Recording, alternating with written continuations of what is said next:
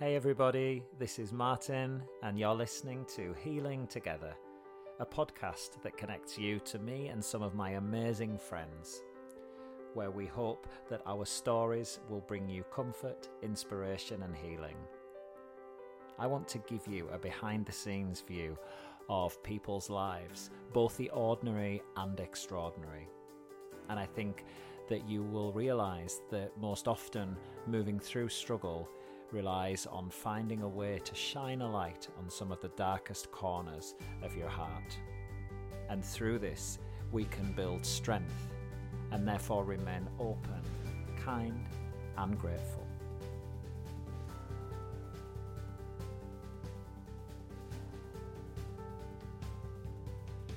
Hey, everybody, welcome to episode seven of Healing Together. And today we have my beautiful friend, Nikki Wetherall. And Nikki is going to talk to us about her journey with her sexuality and how that's impacted on her relationship with herself and her husband, and how it's affected her life in all of the different ways that it has and I'm delighted that she's joining us here. So, how are you today, Nikki?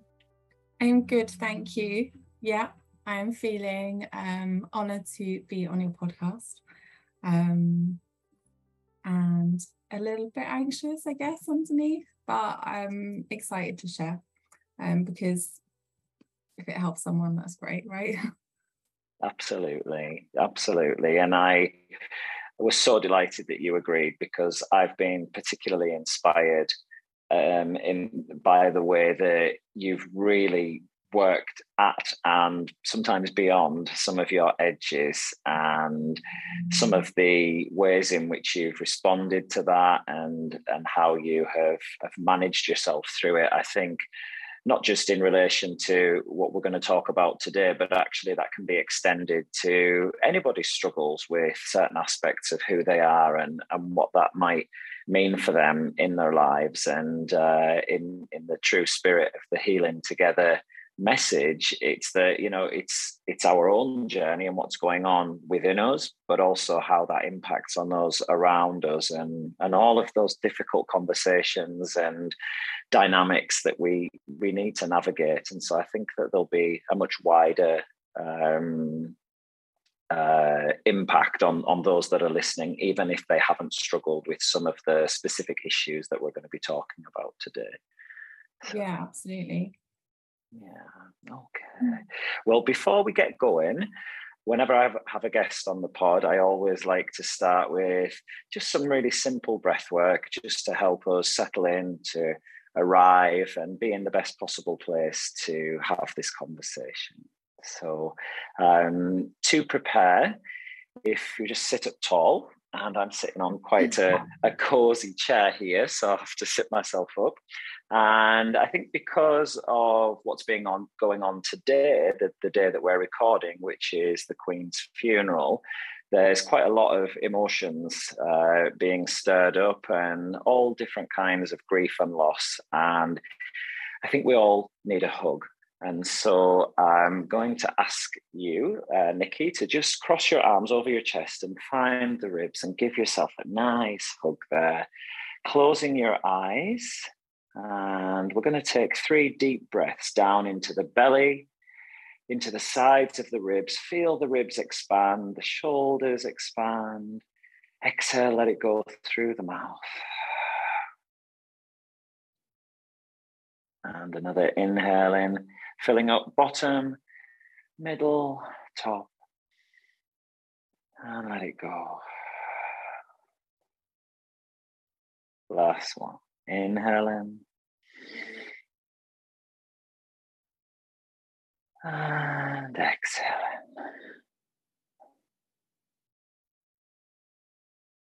And release. Mm, thank you. There we go. I felt like I was giving you a hug then. Oh, that was nice. Thank you. It's nice. I was thinking I feel really held. It's nice to have that sense of being held, isn't it? well and and you do that so well for so many others so um, nice for you to to feel it back by yourself and uh, the energy that I'm sending to you through the screen as mm. well. Yes, okay, so Nikki, tell us your story. Um, start wherever you like, and uh, we'll just go with the flow and, and look into some of this stuff. Okay, start wherever I like. Where do I want to start?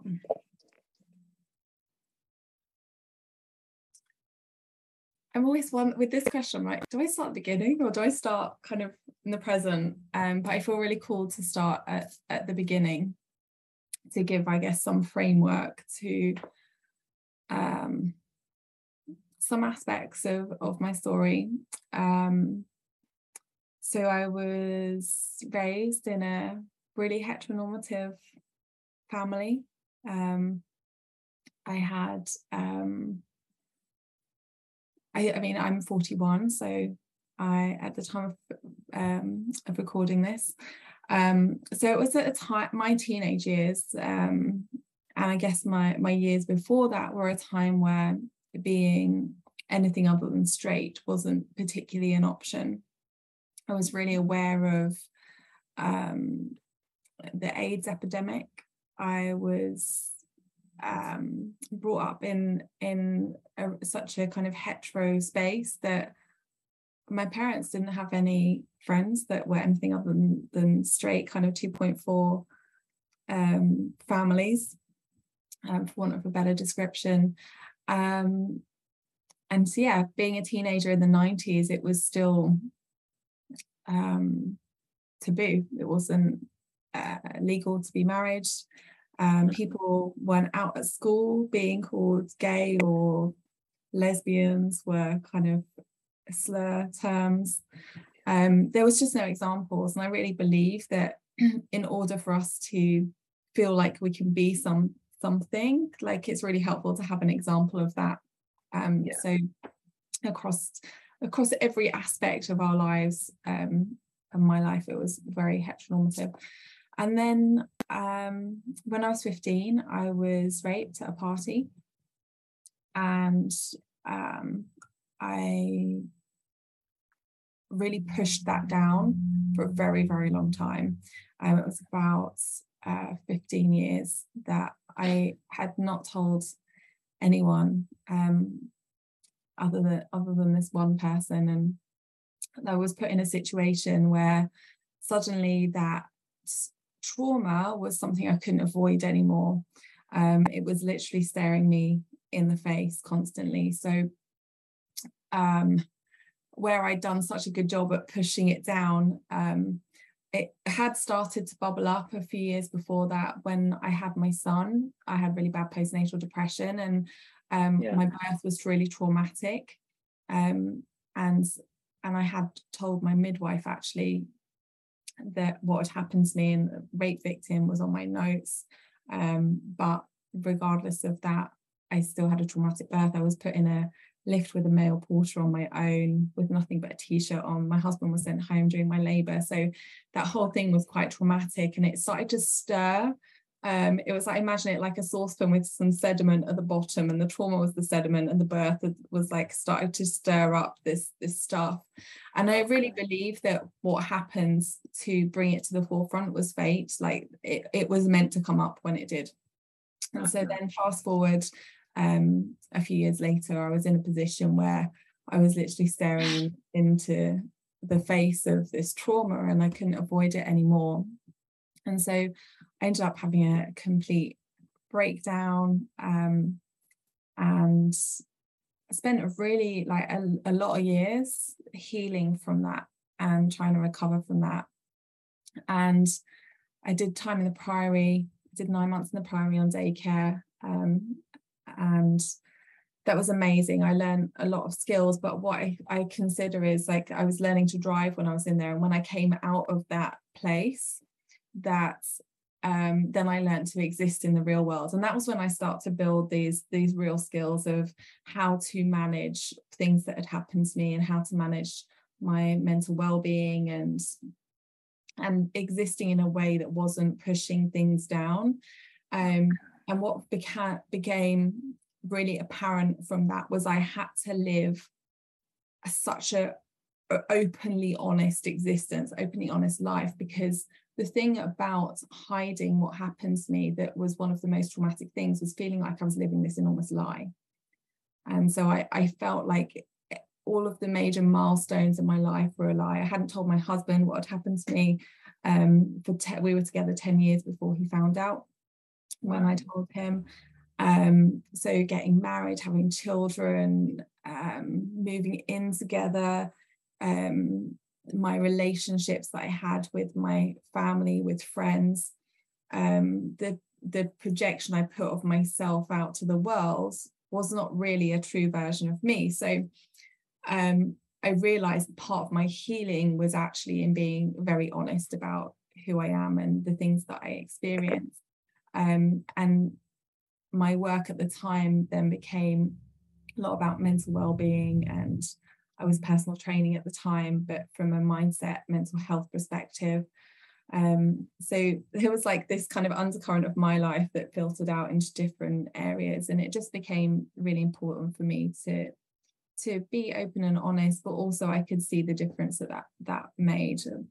And then fast forward, like um, about seven years into that healing journey, I started to have these realizations that perhaps my attraction to women was more than just something that was a fantasy.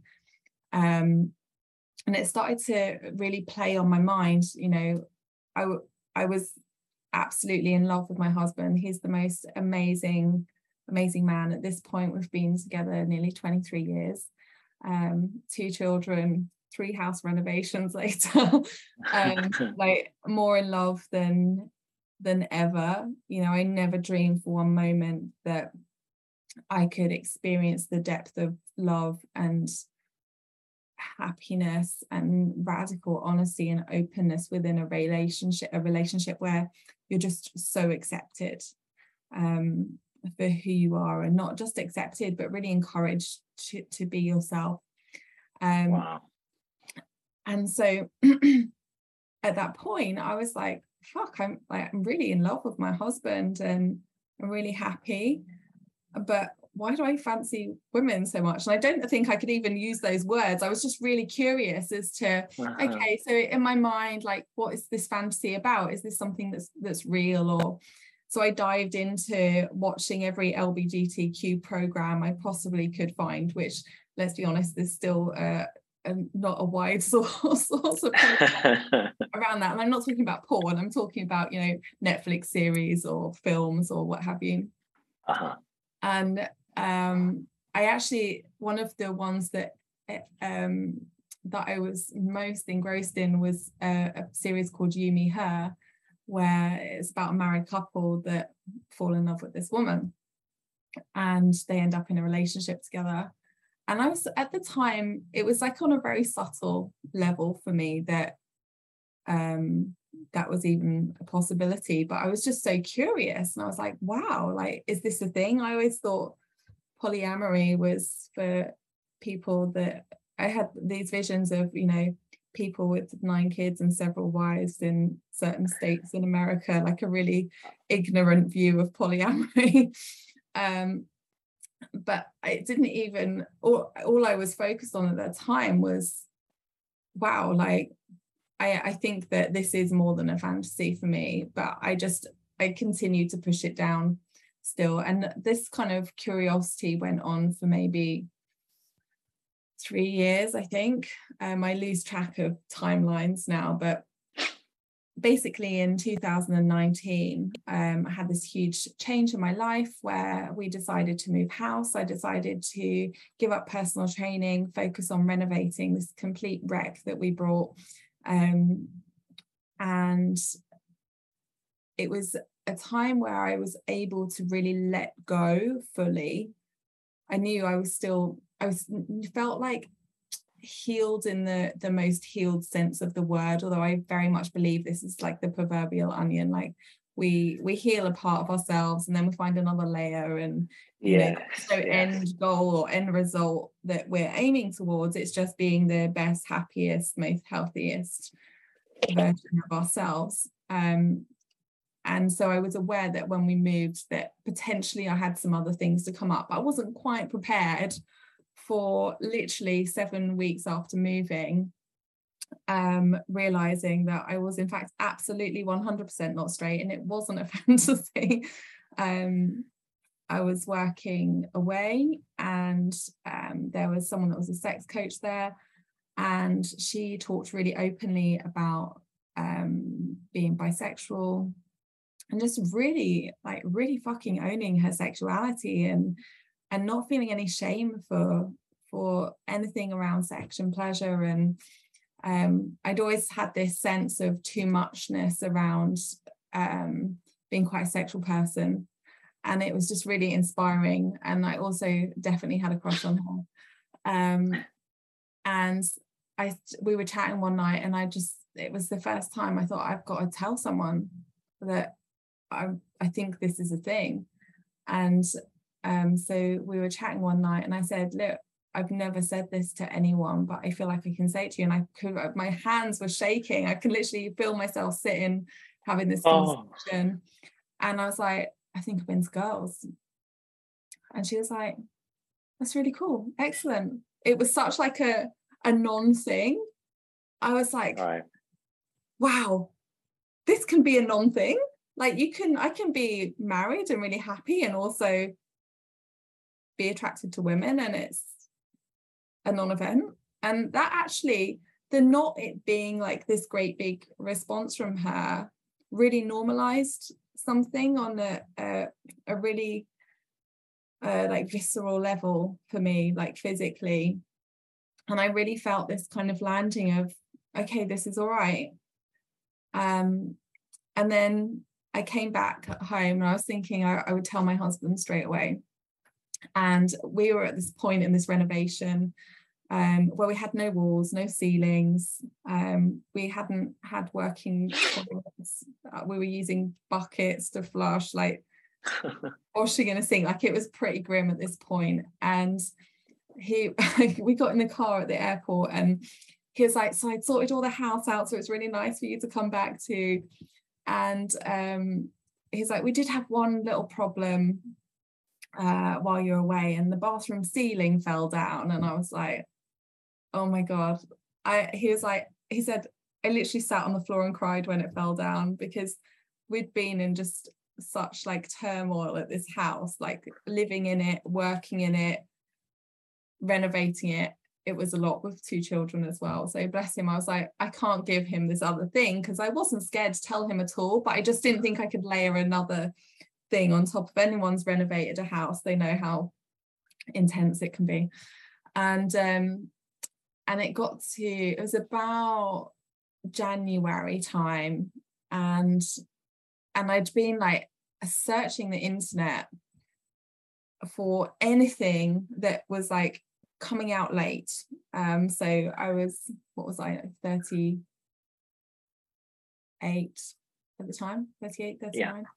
Three um, years ago. Yeah. Yeah, just over three years. So yeah, I I was like, for me, that's quite late, I guess, for someone to come out. And I'm Googling all of these like sentences to try and find anything that would give me someone to relate to, someone to connect to, some information of how to have these conversations like I was there was nothing scary for me about saying it, but I just needed some other people to relate to. And you know, I didn't really know any gay people at that particular time, other yeah. than I think we'd just met at that particular point. Um, yeah. maybe yeah, I think it was around then. Um, I think it um, was it was April 2019. It was Easter anyway, so yeah. Yeah, so yeah. not long after that. Um, uh, but not long before that. So I just was trying to find people I could connect to, podcasts, etc. And anyone that said like they were coming out late on these podcasts, they were still in their fucking twenties, and I'm like, you you haven't got kids, you haven't got a husband, you haven't got all of these things I, I, I thought I was late at 23. And it, it's so interesting that you're saying this because that was, you know, almost 20 years ago when yeah. we, we, well, all right, we had the internet, but it, it, it, it's really interesting as you were talking. I was like, I had nobody to talk to either, and mainly because I was trying for so many years before that not to admit it to myself. So of course I wasn't telling anybody. So mm. it, I, I, it, I can really resonate with you over this, even though well I do really resonate with you, even though you did have those resources. But what you're saying is, even with all of those resources, there was still nothing for your uh, a similar situation that you were in.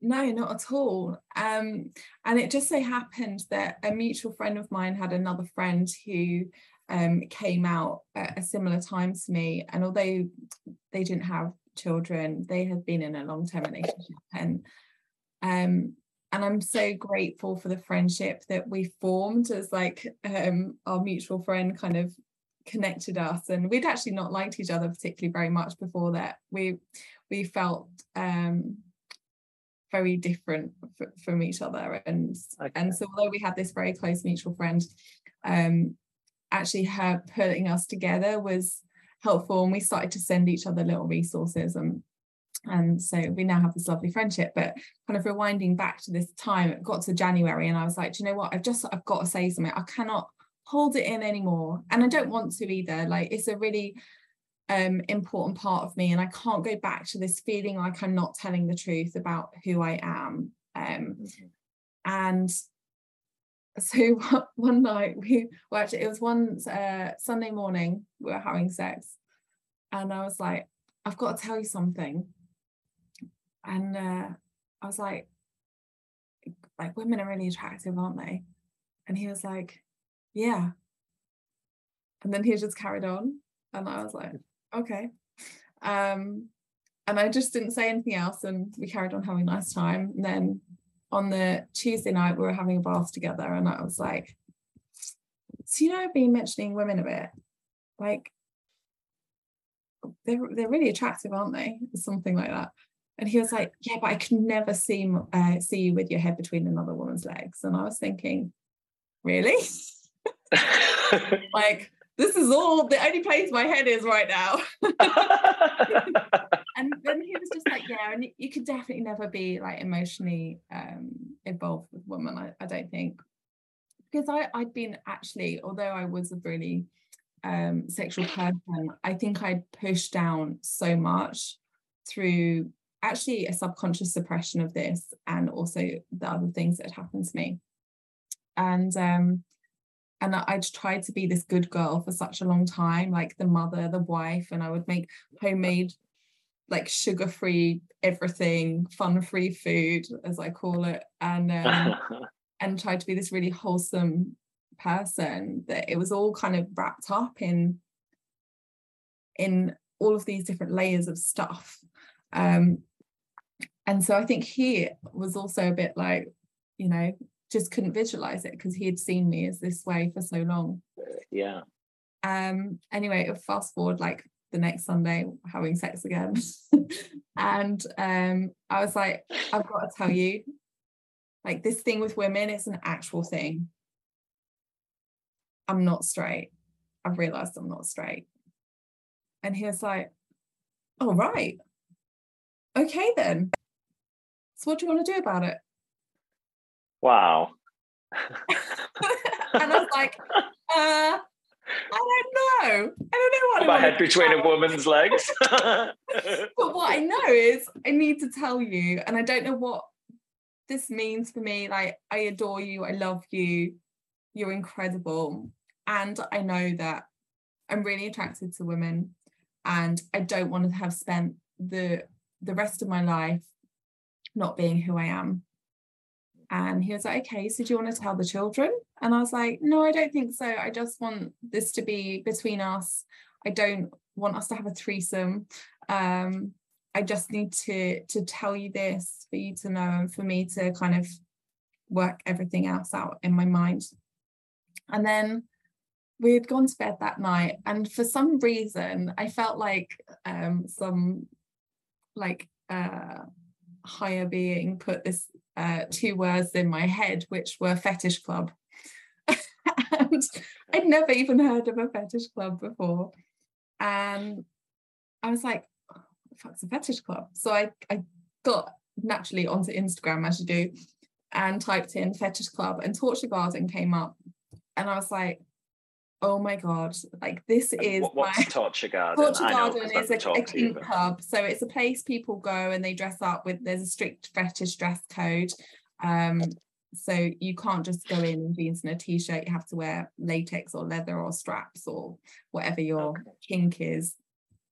And I was not aware at the time this was anything like particularly wrapped up with sexuality. It was just two words that came to my mind that I very basically typed into Instagram and I saw this um, torture garden page and I was like, there was this like knowing like, oh my God, I need to explore this. So I was like, we need to go here. Can we go here, please?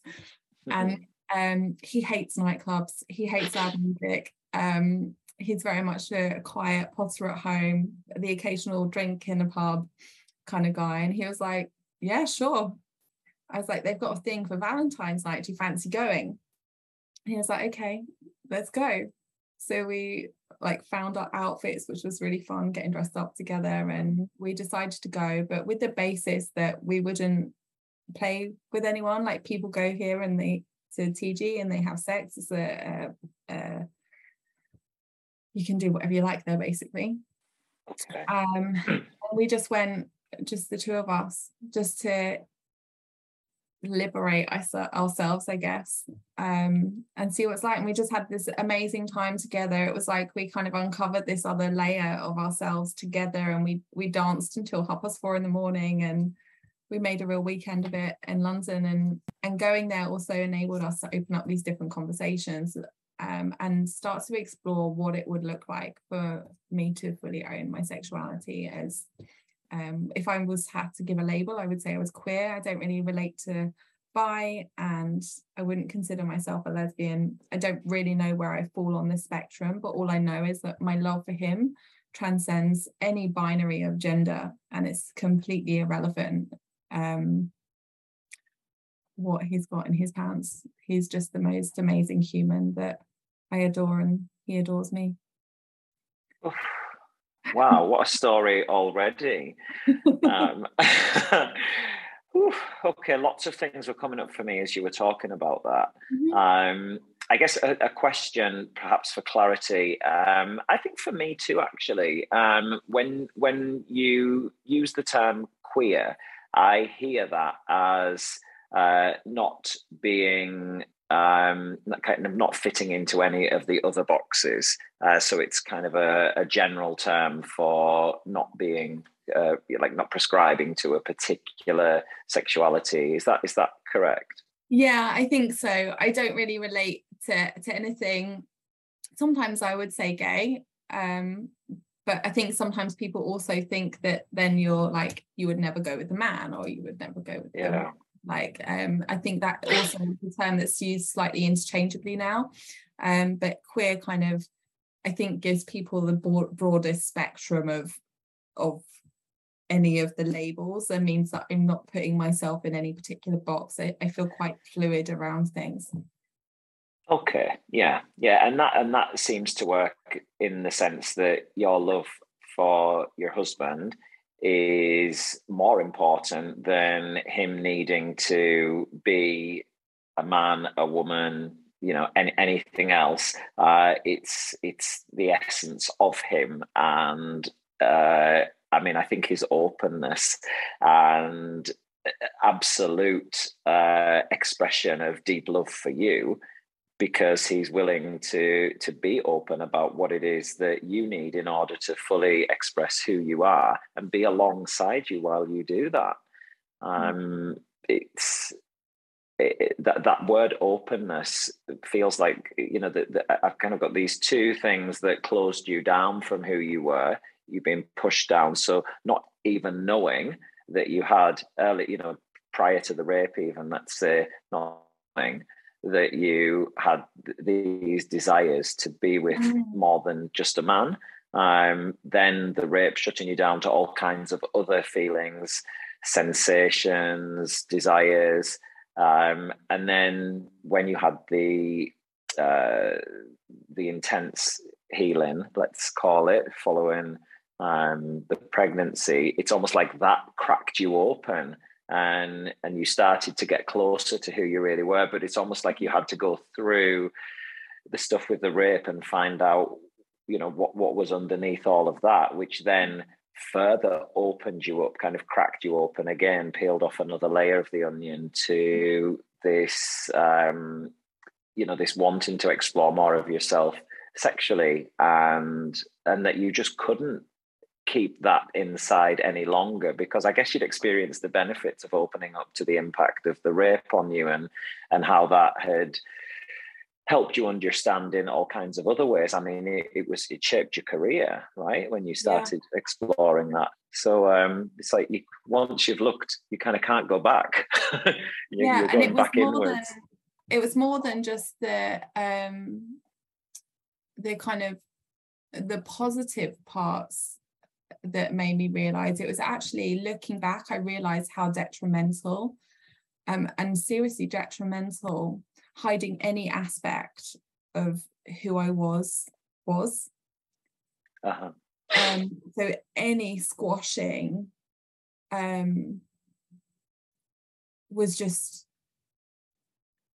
it felt i mean it sounds dramatic but it was like I was dying inside, you know, at any mm. point that I couldn't just, you know, as I was an emotional kid and my dad found that uncomfortable that I was emotional and um I was always like the crier and I felt things so intensely and I, I just tried to push so many things in. And even I, I saw this picture of um, me the other day, and I don't have many pictures of me when I was young because I went through a stage where I really hated myself and I um, I cut every photo that existed uh, that, that up that I could get my hands on.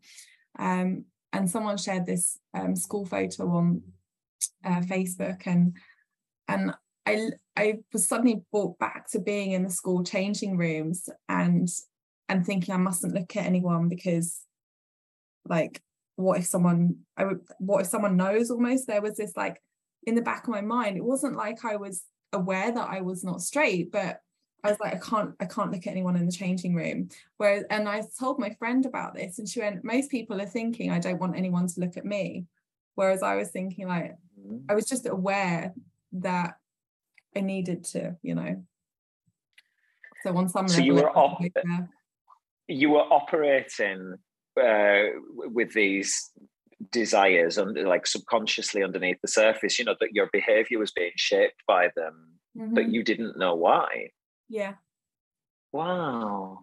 So then the penny's going to drop, I guess, when you connect with the idea that this attraction's there. And you're like, oh, okay, that's why I was doing that then yeah and when i finally realized it i felt like i was um i was 15 again and it was a very much i felt like a 15 year old boy again very specifically um although i've ah. obviously never been a 15 year old boy um in this lifetime anyway um so it was almost like regressing to this point I, and I, I wondered if 15 kind of came to mind because that was when the rape happened but also uh-huh. that was a point when almost like my childhood stopped and so i've spent the last few years relearning actually who i am and what, uh-huh. what that look like and and feel like Whew. so how how on earth do you do that while you are in a relationship with somebody who you've been in a relationship for like 20 years at this point? Uh, it sounded from what you described so far you know it sounded idyllic the way that that you happened upon this realization and then you were able to quite easily talk. I mean i know it took three times but you know the process didn't seem that difficult. And then you know you go to the fetish club and it's very liberating it sounds a bit fairy tale here, but I I'm guessing there were some difficulties along the way as well. Yeah, I mean, I think the thing that helped us the most was the fact that I had had such an enormous breakdown back in 2010 um, that I'd I also because of the things that came up around my mental health at that time I was diagnosed with bipolar 2 and OCD um, complex PTSD. Um, we had had to learn to have really difficult conversations. And we had this deal with each other that it doesn't matter how ugly something is, we say it. And we learned to have conversations that were hard, but with love and and compassion. And so I was never scared of his reaction or, or anything like that. Um, and so throughout, I mean, at that point, um, after going to the fetish club, I was like, I think I need to do something with this. Like, I need to somehow learn how I integrate this into our, our life. It's not just my life, our life, um, in a uh-huh. way that feels right. And so, um, after discussing it, we decided that I would put myself out on a dating app. I've never been on a, a dating app. I've not been on a date in over 20 years. Um, so that was a little bit scary. And yeah, I just I started to to date women. Um, and it didn't, you know, it didn't feel unnatural. It felt exactly as it should. And we had this deal that I would be completely open and honest with him about everything, and he would be open and honest with me. But it would never be at the expense of someone I was dating. So, for example, um, when I was in a relationship, I would never come home and tell him all of the details of what happened between us and give him the full okay. lowdown of the the sex or or anything like that. It was he wants to know where I am. He wants to know that I'm safe, that I'm on my way home, that I'm okay. okay. And I want to know the same from him. Um, and beyond that, we respect the fact that there's another person that's a human being involved um, that also has their own boundaries around what is or isn't discussed. Um, and he never, a lot of people say to me, oh, well, you know, surely what what does he get out of it? Like if you're not having a threesome, like surely he he wants to know the details and he needs to get off on it in some way. But actually that okay. not what open relating is about necessarily. Um, okay. everyone's uh, relationship with open relating and the different types of relationships they have are going to be different dynamics but um, for us it feels not very respectful to come home and, and tell him everything so um, there's this word I discovered called compersion, and it basically means he's just really happy for me to be really happy. And his uh-huh. happiness comes from that. And I feel the same about him, although he is monogamous and I am non monogamous. Okay, I was going to ask you this question and how that might work. I mean, there's something that's coming up for me there about the fact that everything doesn't have to be equal uh, in terms of you know who you know if, if you if, if you go and meet somebody then he has to before you can go for your next one and all of this very yeah. kind of uh, binary i suppose you know one for one one for the other. Um, so to hear that that he is monogamous and you're non-monogamous i i can imagine. I mean just thinking of my own relationship I don't know if that would work for us based on on where we are, and I can imagine a lot of the listeners might might think the same, might might think and feel the same. So how how does that come about for you? I'm I'm guessing it was a discussion. Yeah, he he just said, you know, I I don't want to be with anyone else other than you. You're all I need. I I don't want to touch anyone else. I don't want to be with anyone else. And I having then started to have experiences when I was liberating my sexuality and also all of these kind of constraints that we're conditioned to believe are ways things should be, I wanted him to know that should he wish to explore his sexuality too, then that is an option. You know, there are ways that we mm-hmm. would go about that and discussions to be had, but I didn't ever want him to think that he couldn't. But the fact is, that he doesn't want to and we don't have this tit for tat thing. And i think there is a lot of tit for tat in relationships even if it comes down to who took the bins mm. out last and who cleaned the bathroom last. If you're having a relationship based on who did what you know it's going to cause so much conflict. And i know this is a very a large subject to say or oh, you know tit for oh, tat oh. is not cool but it's it's just really damaging to relationships. And and actually it doesn't need to be balanced all the time for it to to be healthy. And um I think there's something it's probably for another deeper conversation. I'm not sure I even have the words for it today but there's something beneath that that if there is that tit for tat in relationships whether it's household chores or anything else like why? Um, and yeah. how can we look at that and break it down so that we're not carrying this kind of resentment in some ways. And and i guess part of this journey of open relating is really unlearning a whole ton of stuff. Yeah. is a lot of unlearning and awareness and and noticing. And it's not all say you know smooth sailing at all. Mm-hmm. um and you know that there was a time where I completely fell for someone and um, she was uh, narcissistic, um, damaging. Um, I experienced a whole kind of relapse in uh, trauma that I thought was related to the rape, which made me then think maybe I'm gay, maybe I don't ever want to be with a man again. But actually, right, okay. I soon realized that actually it was nothing to do with that. It was just my body only knew this way of processing and my brain only knew this one thing. And I'd never also experienced being in a narcissistic relationship before. So it took me some time to get the pieces together and work it out. Um, and for us, that was our, our biggest lesson um, of how to get through something where we're both hurting and we both adore each other and love each other, but me having to work out, you know, what did that mean for us? Like if I mm-hmm. couldn't come back to being sexual with him, we'd always had, you know, a, a good intimate relationship. Like what did that mean? And actually, what it, what it meant was that I needed to end things with the woman I was seeing, um, and soon my body re-regulated itself, and I realized that actually that it doesn't matter what gender he is.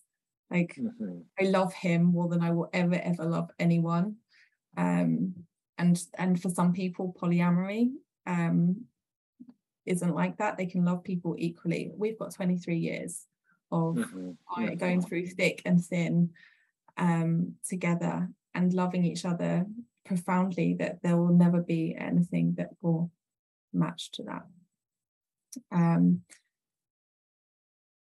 so yeah it's not always smooth sailing. There can be difficult lessons but the most important thing was that throughout that period of time when things were different difficult and we were working through that kind of relapse of trauma again although from a different place um, we moved through it with such love and compassion and kindness for each other. There was never a single crossword we just loved each other through it until it became clear. Um, and yeah. Goodness. in those in, in those really difficult times, you practiced harder than ever the love, the compassion, the mm. patience, all of those things, and it it, it appears to me that that actually is what deepens you two's connection and ability to withstand um you know really really difficult stuff you know. I mean yeah you, you having a relapse of your trauma as a consequence of a relationship outside of the one that you're having and yet he is the one that's there supporting you through all of that once again you know and in a in a different context. And it says so much to me about your husband that you know he would he would be alongside you in different circumstances but going through some of the similar stuff that that you did uh, 10, 10 years ago or something yeah, like that. yeah so like 2010 so yeah, yeah. 12 12 years ago. And that actually it was that process 12 years ago 12 13 years ago that provided the the groundwork for you to build this resilience that your relationship has for him to be so much more open to you and, and accommodating to you trying to be who you really were because of the experience that he had supporting you through when I guess you were also finding out who you were then underneath all of what you were holding regarding the rape. And so it's almost like the context isn't as important as the this compersion, you know, this just wanting, you know, being happy for you being happy. And it's it's making me think about the phrase, you know, if you love somebody, let them go or let them be. Mm-hmm. And it, it really feels that that's speaking really loudly to me now. And almost that he is given a gift through doing that for you you know he he he gains if, not that it's a giving and receiving thing but he you know he receives so much from his investment in his attitude of compersion towards you that he doesn't need anybody else it's almost like he gets more love uh, it receives more love because of how much he gives you mm. he lets you go he lets you be he requ- he's he he encourages you to be who you are no matter what that looks like. Yeah. Like and he does really encourage me. Like sometimes when i'm like oh you know i don't know if i want to do this right now and he's like you have got too much love to give. You're too much of a free bird. You're too beautiful to put yourself in this little cage. Like you need to go and do your thing stop being a coward uh-huh. um, too much, but too much. And I love you for that. Not too much, and you know, uh, cover you cover cover that up. You know, your your your your your light shines brightly, and I love that. Shine it more. Versus maybe earlier on in life, you know, actually you're shining a bit too brightly for me. Let's dim this down a bit. Yeah, yeah, and you know, he he is amazing, and he's also had to do his own work. You know, that didn't come naturally for him to find this way of being um yeah he's he's done a lot of work on his on vulnerability which he likens to someone ripping out his heart and throwing it in the road and watching it dry being driven over by the cars because just in yeah. you know the way that he was brought up he his um attachment style is quite um well the word's gone now uh you know when you take yourself away what's that one? Um avoidant? Oh. yeah avoidant sorry my words are not in my brain today. So yeah he hasn't had an avoidant attachment style and mine was anxious. So for us to be able to to really land together we've we've kind of unknotted lots of things and then created our own little you know um secure connection. Um and also he has I mean, he was literally just before we met. I met him when he just came out of hospital. He was buried underground um, and he was crushed, and they don't know how he survived, let alone is able to walk. We nearly didn't have children. They said we'd have to adopt. Um, and for him, he said nearly dying completely changed his perspective on life. Um, and also, he's he was brought up. He's one of six children um, all but one were well not all but one. He had a sister and he's also got a, a transgender sister. Um, okay. so but he, the, the environment that they were born up uh, born, brought up in was very masculine. His dad was a trucker. He was with all the lads that would go out drinking and fighting and he was proper laddie you know? He's uh-huh. had to also unlearn a lot of this conditioning um, around what masculinity is and what it means to be a man in a relationship and um, so what pisses me off is when people say oh you're really lucky or oh you're lucky he lets you do this you I know? can imagine the listeners will be thinking oh, this. yeah and and he is a fucking hero like he really is like his halo is like this gigantic you know um, and at the same time, I don't belong to him. You know, I'm with him because I want to be with him. I couldn't be with um, someone that tried to keep me in a cage in any sense of the word. I've been an entrepreneur the whole life. I could never go and uh work work somewhere where I was told what to do. So he and he's very much like he loves being employed. He loves the the kind of going to work and knowing all, all of that stability. Structure and, so yeah. I literally came in and blew up his world um, in in the best way. And also, I, again, I don't belong to him. I respect him enormously and I love him enormously. Um, but never tell me that I'm lucky. I am grateful, massively grateful to have chosen a man that I could see would support me in who I am. It was a conscious decision. I married him, and it's every every step of our 23 years together has been uh, sometimes conscious or unconscious, but of learning how to create awareness around our behaviors to create co-create a life that brings both of us a lot of joy and and happiness and also creating a life where our children see that love doesn't have to be one way you know? My kids now know that i'm not straight. They don't know that we open relate. Um, right now they're only coming up for 16 and 13 and it, it's too early. Um, as far as i'm aware they don't know that anyway. Um, they're banned from all of my social media. All of my family is banned from it. So um, but you know at one point it will be the right time. You know who's to say that we'll open relate forever? But we could decide in a year's time that actually we want to be monogamous again it doesn't have to be one way yeah. or another but you know i want my kids to grow up in a in a world where they're accepted and loved for exactly who they are without the need to be anything else. So we try and um, embody that through every aspect of our living and consciously do it and I was I was going to ask you about your children and how they, um, you know, how you have that conversation with them. I know you'd said earlier on that they they didn't know, and then and, and now they do. So, mm. um, how, how how was that for you, if, and, and for them, if you don't? I wasn't quite ready for it actually. Um, we were out walking in the fields behind our house, and we were in the um, there's like a beautiful vineyard and hop garden and uh, it was this lovely sunny afternoon and the sun was going down and i was walking holding my daughter's hand. And she went i'm going to bring my wife here one day mummy. And i was like oh okay. She went because i'm a lesbian you know. And i was like okay then. You can be whatever you want to be darling. Like and if you want to be straight you can be straight.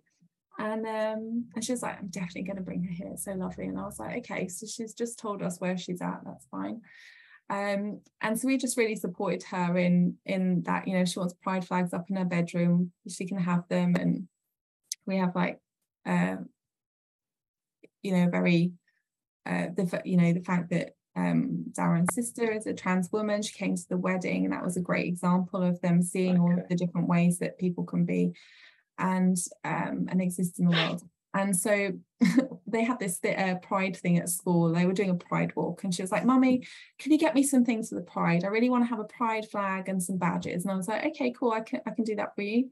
So I brought her a pride flag and a little LBGTQ badge, and I brought Darren an ally badge.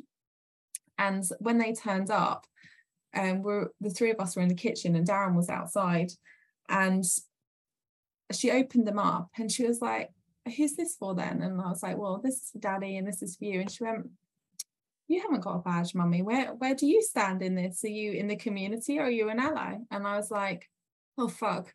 I don't know what to say now. Toby is sitting with his back to me. Darren's outside. I didn't have the chance to ask his like consent to have this conversation with her. And I just I didn't feel like I'd say, hold on a minute, I'm just gonna pop outside and have a discussion. um, and I just said to her, do you want to have like do you want the honest answer? And she said yeah i do. And i was like okay then. I said well i'm in the community. And she was like oh, right so what are you then? And i was like well if i had to give myself a label i would say that i'm queer but that you know i'm married to daddy and we're really happy. And she went oh cool. And she fist pumped me. And that was it. She walked off with her bits. And uh, i said to toby you okay did you hear that conversation? He went, mm-hmm. he was just like headphones on, being a teenage boy. Like he doesn't do lots of emotion and he's very, very private. Um, and and that was it. I went outside and I told Darren, shit. Naya just asked me this and I had to give her like the straight answer. And he was like, Oh, we could have had the conversation first. And I was like, it just unfolded how it unfolded. And and I yeah. didn't feel like I could lie like I that it was right to like not tell the truth or to delay her. Like yeah. she was there in front of me asking me a straight question and I wanted to demonstrate that openness. And he was like, it's cool as long as she's okay, that's all that matters. Um and so yeah, that that was it. And she's not really asked anything a, a, ever since, other than um, recently um, someone stayed at our house um, when I had an event, and we'd put a couple of people up and that were facilitating for me, and uh, and Darren let slip that I had a crush on one of them, and she keeps teasing me about it.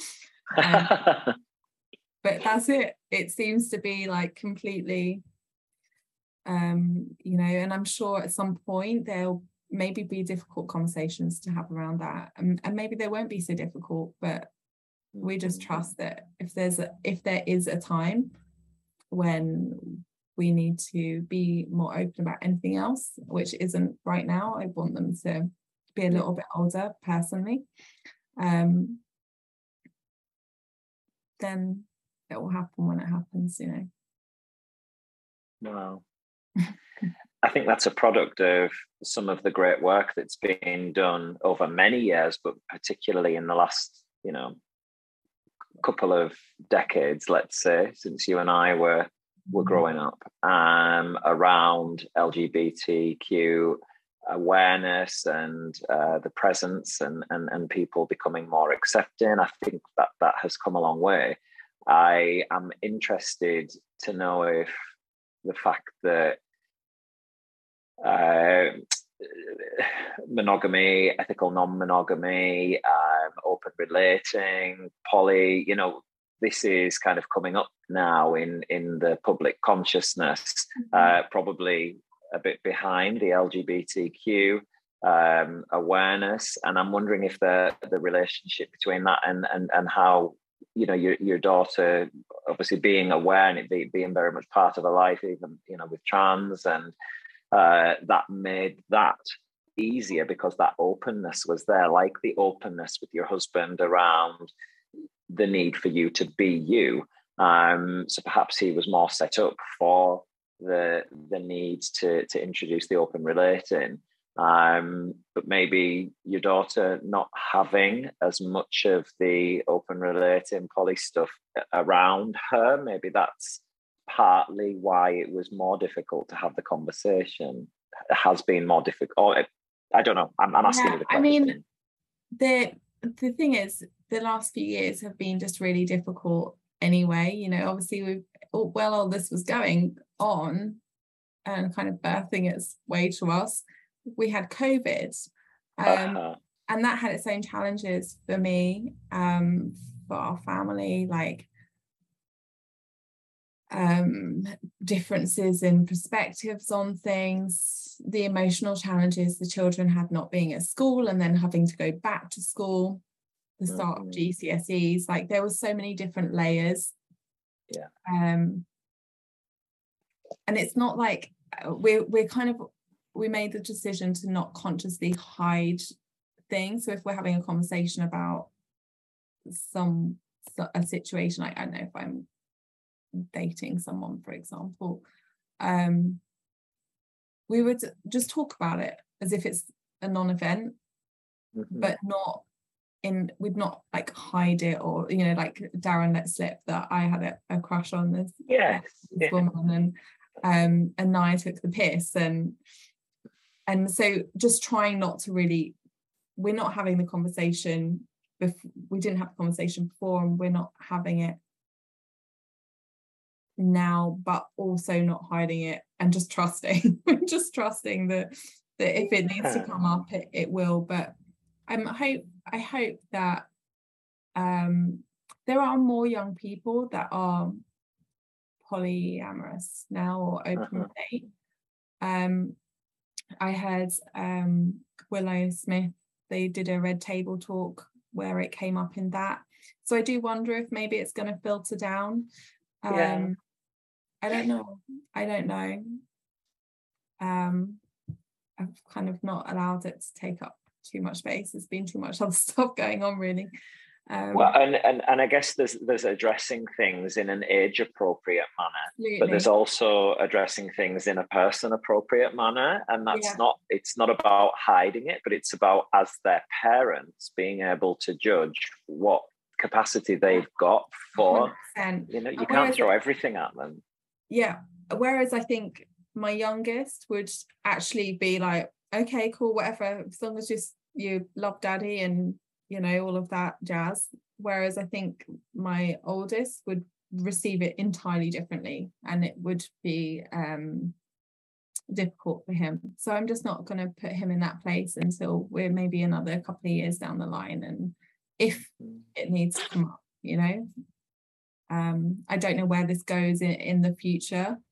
Um it's not dating it's not easy at the best of times from what i've heard from single people um, so, and dating in this way um, brings up other, uh, you know, other uh, challenges. So, it may be that at some point there is someone. Is what is important to me is that people that come into my life will will contribute to my life and to my family um, through me being happy and opening myself and not take me away. Whereas yeah. the relationship I was in before, there was very much this kind of game playing and wanting to to take me away. Um, the the narcissist with the, the, the person who you described as a narcissist. Yeah, yeah, yeah. and um, I'm still, you know, that I'm very very very cautious now. I, I don't rush into anything. Um, because I still feel the the the kind of residue of that very traumatic time um, in my body because it was so difficult and um, I never want to when I say taken away like emotionally mentally physically in in all of the ways that we we exist um so yeah. And any time that I have away from my husband and my family is um has to be massively respected and um, is is very precious being with them. So yeah, there there I will never ever um, jeopardize having that time mm-hmm. away from them um, when it's it's not right. Do you know what i mean? Does, so yeah. am i making sense? You know and yeah absolutely my time i have the, with them it is everything. So for for anyone to be in my life in any capacity um there has to be a lot of, of thought that goes into that. And um yeah i won't be compromising my my my life for anyone yeah, it, it sounds like a, an and both thing. You you will explore and you will move between different places or in whatever context that might be relevant. However, the constant is that your love for your family is above all of that. And mm. that's kind of the, the, the overriding guiding principle, but you can still explore within that. Yeah, absolutely absolutely.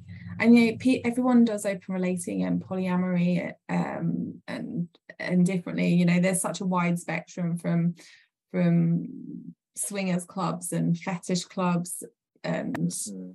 um to people that are solo poly people. So they have no um primary partner. So there's lots yes. of they they're all equal Whereas for me, it will never be like that because my way of doing it, this is, is they come first before everything. Um, so yeah, it's interesting. It's a constant learning, constant navigation, and uh, certainly holds a mirror up to to the areas that you need to to explore and heal and grow, could learn to communicate better. Well, and I think um, we'll we'll take a little break here for a moment, and and I'd like to return just to explore beyond that in terms of the work that you do and how that has helped you, and we, have touched upon that a, a little, but also how your work has been influenced by this experience. And I also wondered um, extending it out beyond the the, the kind of the, the, the very loving and uh, liberated family unit that you have immediately and wondering how some of these experiences have impacted you in your wider relationships so maybe mm-hmm. other family and friends and and and, and within your work sphere. So would that be okay if we talked sure. about that when we came back? Yeah absolutely. Absolutely. Fantastic. Well isn't nikki just fab? Love her just a short break here, and I thought I would let you know that I've finally decided on what to do about my couple slash partner slash relationship yoga class and this class is going to be called Yoga to Connect. So it will be for you to bring anybody that's important in your life that you would like to form a different and or deeper connection with using the practice of yoga, breath work, communication skills. We will learn to be with each other in different ways and see if we can bring some of those practices off the mat into your wider life. So these classes are going to be from 10 a.m. until 12 noon on Sunday mornings, starting from Sunday, the 6th of November. The charge will be £25 per couple per session or £100 for five sessions, and that's a cost per couple. So if you're interested, it will be at the Health Barn, which is at Askham near Penrith, and you can just send me an email at martynblacklock.com to join. Hope to see you there.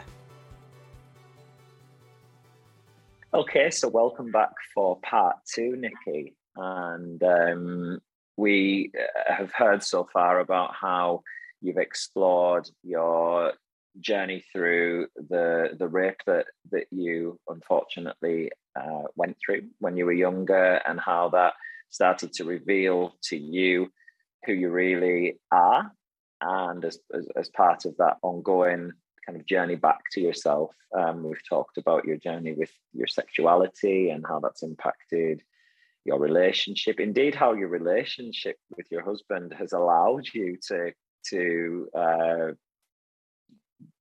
continue to explore further who you are. And uh, I I feel very much that what we're talking about here, the context of your um, trauma and all of the, the, the struggles that you went through with that and and the, the, struggles that you and your husband have navigated as part of you you exploring your sexuality. Actually these are these it's almost like the context doesn't matter as much as the fact that you two both remained committed to supporting each other through what what you needed to support each other through and that the love and the, the, principles that you consider to, to be uh, what that love represents is, is key. That overrides everything. And you find a way through that. Um, and it seems to have created a very open and uh, you know liberated home for you and your children um, and probably not that typical of the British male, female, two children family unit. and I'm absolutely delighted it works for you and it helps you all be as uniquely uh, each of you as as you are.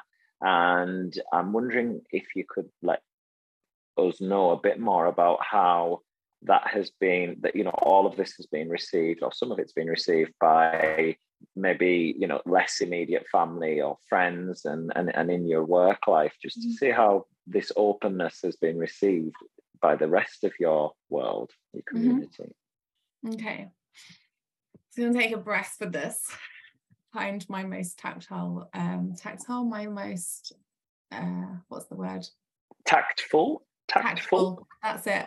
Let's make we'll it go tactful and tactile, not the same word.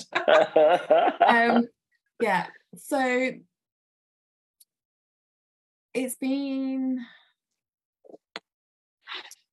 I've been really um amazed by some of my friends um last year when things were really hard I did I was aware of um some shame and embarrassment that I had around some of my friends knowing um some of these these things like it was literally like there there was no containing any of of the experience um because I was I was struggling with this so much you know if if I ended up that I was indeed completely gay and couldn't move past that then what did that mean? And it was just heart-wrenchingly painful.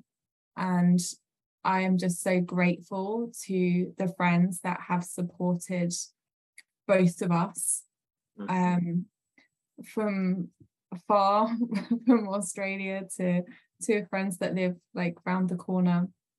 Um, uh, I I I think I underestimated that the love that they had for us, and, and I'm really grateful to to have been able to to see that how accepting and loving that they are. Um, so that was really humbling. Um, there have been other places that have been more challenging. Um, some places with work have been challenging. Um, I've walked away from from things. I think my tolerance for people not seeing subconscious prejudice is very low. Um, and this whole journey has brought an awareness of where where we need to change our language. How can we be more inclusive? Um, and i just i cannot align myself with anywhere that isn't completely inclusive and that doesn't see all of all of the stuff you know? Um yeah. it's not very articulate way of putting it but I absolutely have um, loved and cherished all of the places that I've worked and the journey that has got me to this point. And I also have learned the places where I've had to make tough decisions to to move on um, from things that don't align and people that don't align. Um, and that's hard, you know, those decisions aren't taken lightly. Um, uh, and at the same time, it's become very easy. The more I am myself, the more I, I love that saying, the more I'm myself, the more posi- um, permission it gives other people to be themselves. And also, the more I'm myself, the clearer I see where things don't align. And so I very much trust the the the journey of becoming and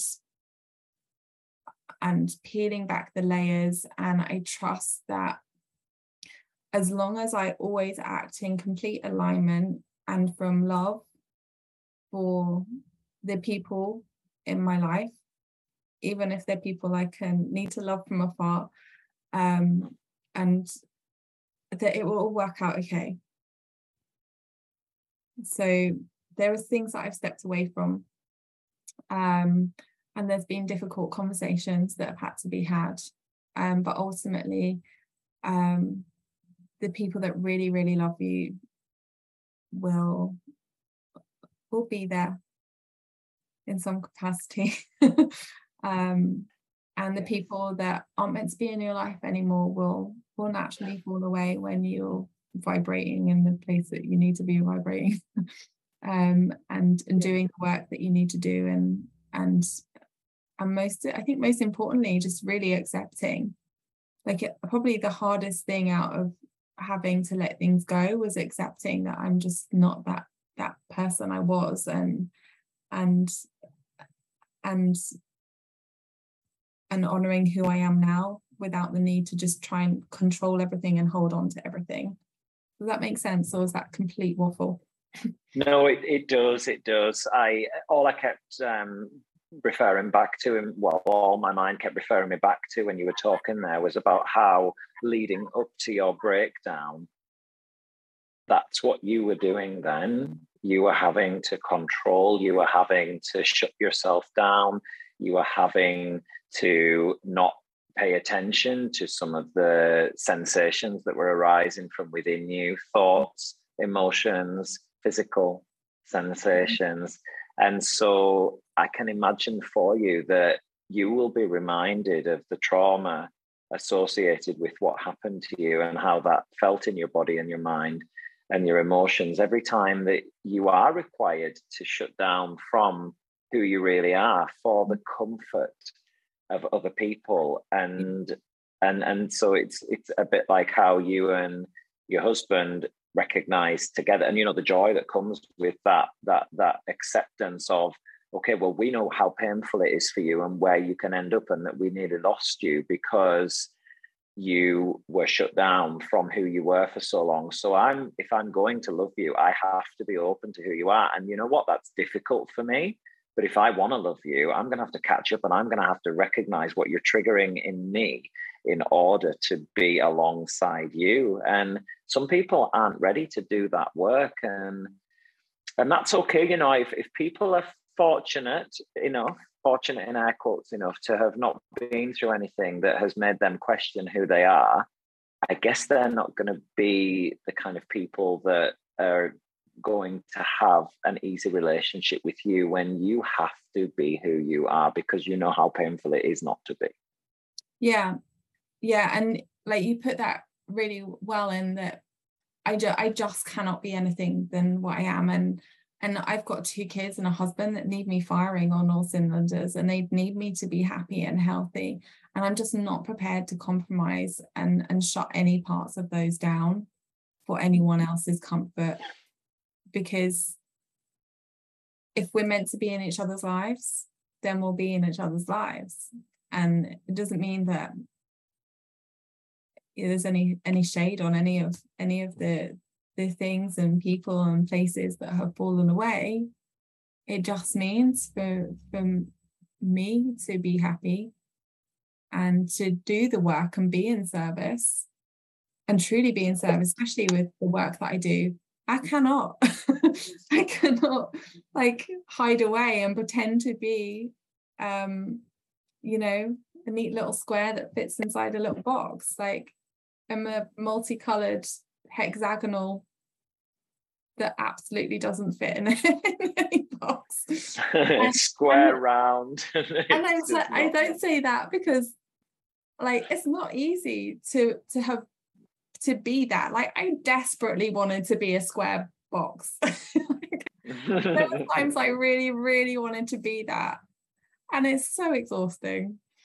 Um, and actually I'm just not happy when I'm trying to be that. Even like um I did a, a little bit of a wardrobe detox because part of this was I spent a long time in just wearing gym clothes and like uh-huh. hoodies and leggings and it was like a um part of it I think it was a protection thing. I also I don't really align with being very girly um, and that has been another part of this that I've been really mulling over like what does it mean to be in my masculine? And when I'm with women I feel sometimes very masculine and I really enjoy that and that reflects in things like I wear sometimes. But yeah even down to clothes and I was packing away my summer things um, on the weekend and I realized there was a whole load of clothes that I'd brought at the beginning of this journey when it was like the first step into kind of unlayering and I was like wow you were still trying to be something else then like that could go. Um yeah it's interesting something that stood out for me there was actually even when you um, again the context maybe not being as relevant as the way in which you're living your life and being with yourself is to is when you got into that relationship that was outside of your marriage and the person you know was was um, was struggling and and and uh, behaved in that you know that narcissistic way. Actually there was a lot of feelings going on there that were similar to requiring you. So you were being in a, uh, you are in a non-monogamous relationship with a person that is outside of your marriage so this very kind of open context and yet you felt like you couldn't be yourself because she wanted you to come away from being who you are which was a wife and a mother and and and didn't accept you for being who you were in that very open context you know? Yeah. so it it's so interesting. And yeah i feel really i do feel bad using the word narcissist because you know in any relationship there are two people contributing to that. And um i've spoken to people that like no this is this is narcissistic behavior. Um she knew what the situation was when we first started seeing each other and um things unfolded how however how they did. I do remember like at one point um we were going to a pride event and she said uh, what are you going to wear? So I, I jokingly was like well i'm going to wear this like glittery bikini and sparkly hot pants and chunky boots. And she was like uh, mm-hmm. babe i think you need to wear a t-shirt and jeans because you know it's going to be cold. And i was like it's the middle of summer. Um, and it turned out she didn't want her friends to see me in this like certain way. She was trying to get me to I remember wow. telling my husband, and he was like, What? Like, she can't tell you what to wear. Um, and I jokingly sent her a picture of um, like a, a full on like outfit, which was completely like covered everything. And um, I was like, I'm going to wear this actually. And she was like, haha. But there was something underneath there. But do you know what? Despite that relationship being damaging in some ways and and really very very difficult and took me to the point where um you know I I did consider hurting my well I did actually take a knife to my wrist one day and it wasn't because I wanted to commit suicide. I just had all of these emotions in me that I didn't know what to do with and I'd never cutting before as a self-harm thing but I was just mm-hmm. like I didn't know how I felt like I was an overinflated balloon with all of these feelings that I was trying to yes. make sense of, and I needed to just release some of that pressure. Um, and I, I had actually rung the Samaritans four times that week and not had one person answer the phone. Mm. Um, but it was thankfully my amazing friends and my husband that had like uh, were just being they were just great. And but what I did realize in that first relationship was I actually fell in love with myself for the first time. So, as much as I had feelings for her, what actually was the kind of the most, uh, the the deepest feelings were I saw myself in a way I'd never been able to experience myself before, and I actually fell in love with myself because I was able to you know it was like coming home yeah.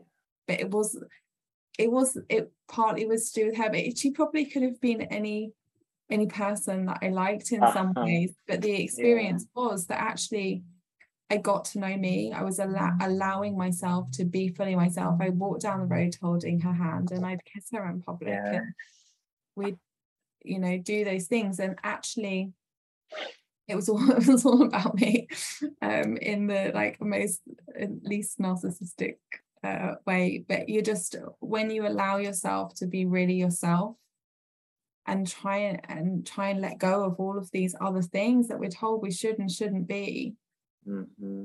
that actually you you that's the place that you can find love and compassion for yourself. And it's very easy to say oh you need love yourself and self-care. It's not baths and and face masks. No.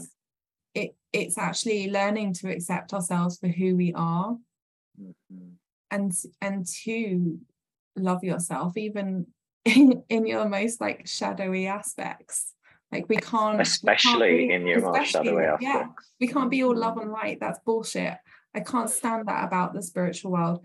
And this kind of um, good vibes only is absolute nonsense if you can love yourself when you're being biggest like I don't know when you're seeing all of the your bad points like not your bad yeah all that shadow but all of yeah. the shadow and all of the the words that come into that like actually you know that that was where I found love for myself um and it would if it wasn't for that relationship I I wouldn't have found that that love and that understanding for who I am. And 100% like you said earlier without going to the the hardest places in relationships and actually coming through the other side we don't ever discover the true depth of love that there is and is possible between two or more people to be politically correct well not politically correct but inclusive yes yeah. yeah yeah and and you know what's so interesting um just to finish off this section before we talk a bit more about your work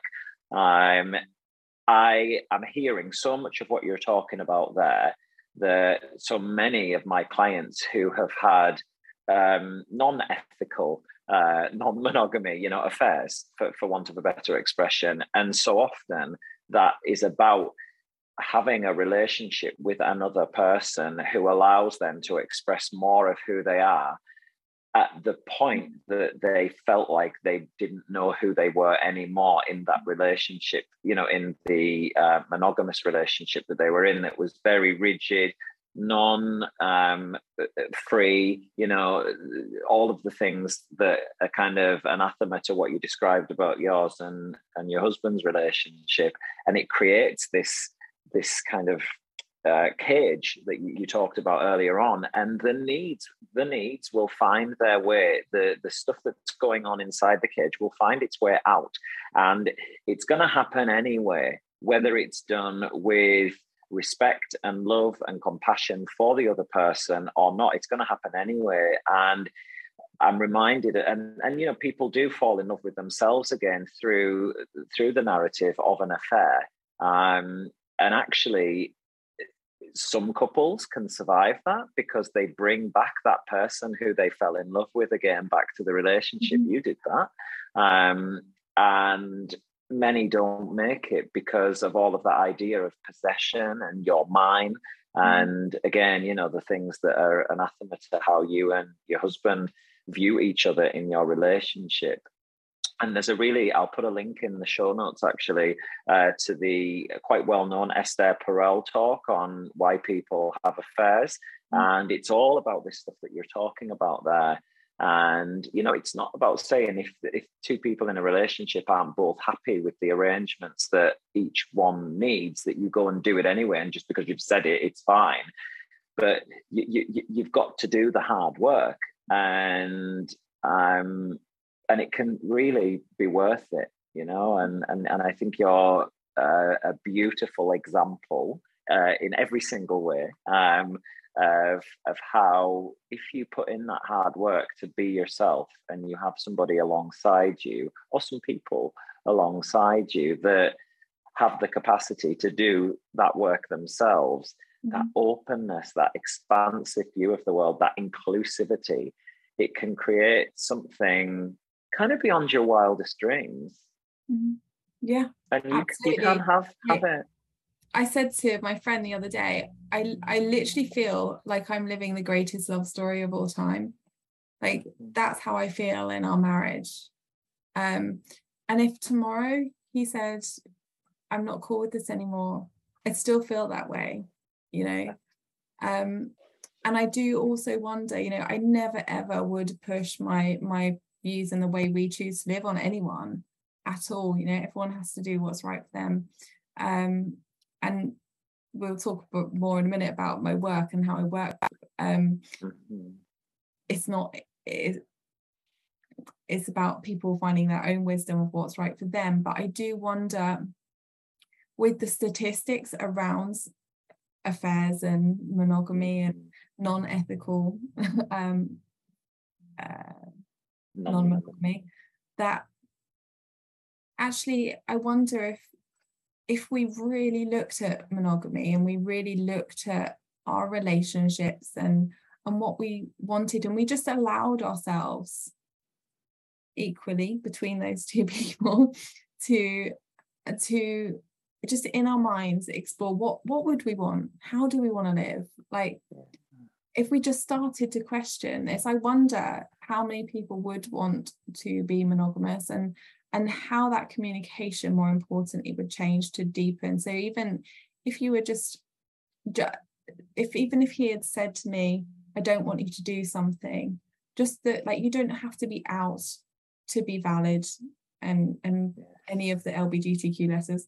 You don't you don't have to be in a, a same-sex relationship to be a valid member of the lbgtq community but being honest with yourself and honest with your partners about what you want from life and who you are you know that's massive it's transformational not just from uh, from sexuality, from from gender, but you know, even somebody that you know want, wants to start a yoga class.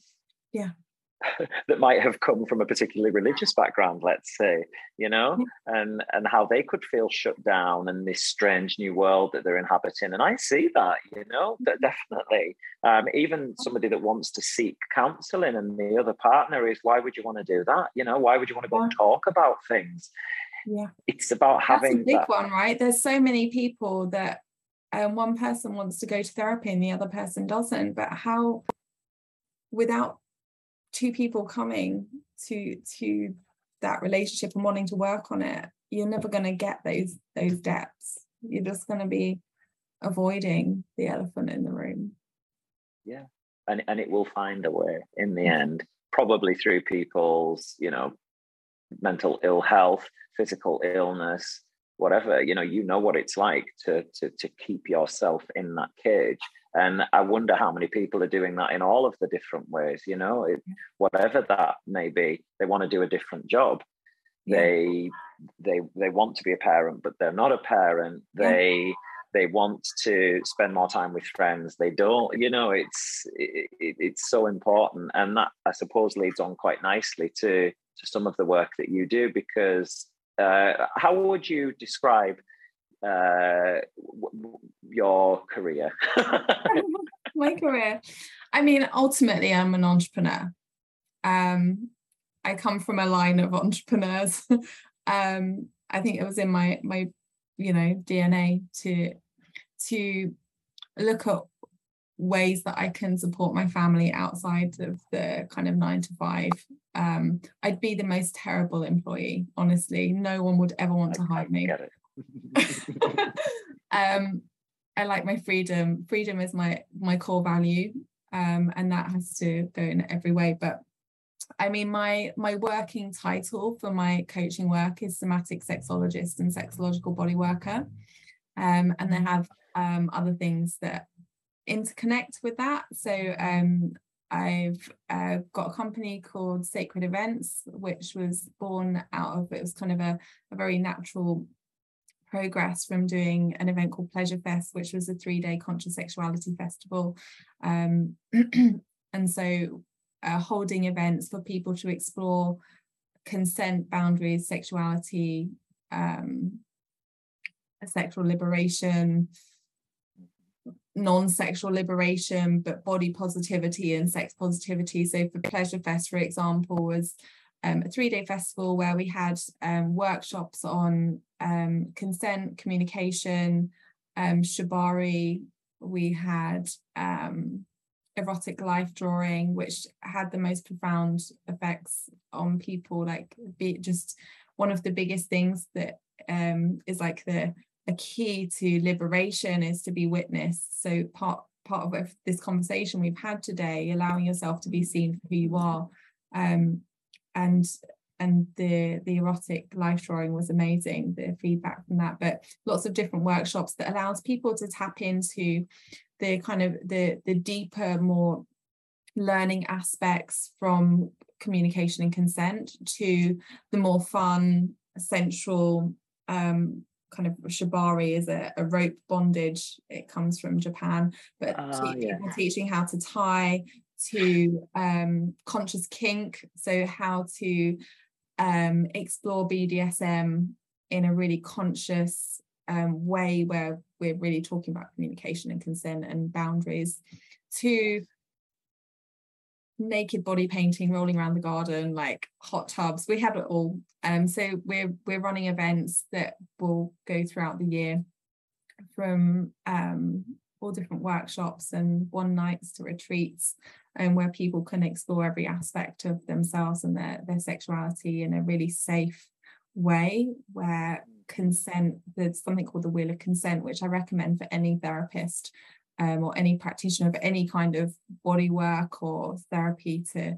to look into. So the wheel of consent, and it basically teaches people how to communicate. So the base of all of my work, my one-to-one coaching as well, I basically teach people how to communicate with themselves, how to understand their desires and their needs, and then how to connect their body and find the wisdom in their body. So we like where are we suppressing ourselves? Where do we have desires? Mm-hmm. Where are we shutting parts of our body down through shame or through trauma that we've experienced. Um, so it could be just um, talking sessions, going through body scanning, um, there's a whole massive toolbox of talking therapies that you can use with somatic sexology to help people come from where they are, whatever they're experiencing now, to ultimately where they want to be. And then there's the body work aspect, which uses um, hands-on body work to help people understand um, their likes and dislikes, and also helping release trauma. Um, for example, just trying to think of a way to explain it. Um, vaginal mapping. So for a lot of um, people, we don't even understand our basic anatomy. So what mm-hmm. what are our body parts and and what do they feel like when we touch them in a non-sexual way? So for example, I might place my hands or get a client to place their hands on one point of their vulva, which they would choose, and be like, okay, so what's for the, just for anyone that's listening, as I'm showing something to the camera, just literally placing two fingers on the top of my hand and imagining it's a vulva, and literally talking through uh, um, what's it like to touch that part of your body. Just keeping the finger still. What do you notice about touching there, and what's it like to notice mm. that? Um, and you're basically helping people to rewire their neural pathways. So when we've mm-hmm. had traumatic births or experienced sexual trauma, parts of our body shut down, so we can experience numbness or pain, um, changes in sensation, and how can we um, allow those parts to to come back online and to yeah. be able to feel pleasure from them again, or not feel pain at all. Um, so there's different ways. Um, another tool is Bossy Massage, which it helps people to um, to to ask what they want. So one of the the biggest struggles people have in communicating their sexual desires is they don't want to ask for them. So one of the tools is bossy massage. So rather than if you were to go to for, for a massage and you just lay there and the masseuse just does what they're doing and they get on with it, the client asks I would like you to massage my right arm for three minutes in a circular motion using medium pressure. And I would go, okay, what does medium pressure feel like to you? And mm-hmm. how big is the circle? And is that circle big enough? And so teaching people how to ask, and that can be done through body work and it can also be done through Zoom sessions, you know. So it's it's very, very yeah. diverse. Um, yeah, and various other projects. yeah, it's it's so wonderful to hear that everything that you have been through and found the tools that helped you um, both individually and in your relationship and, and and in other relationships not just your you know your most intimate ones um, that you're using the body, you're using communication, mm-hmm. uh, other aspects of who we are to help people really understand what's getting in the way of them being who they really are in their lives, whether that is in their own private world, in their relationship, you know, in, in, in their work. Um, and, and yeah, using all these different parts of mm-hmm. us to do that.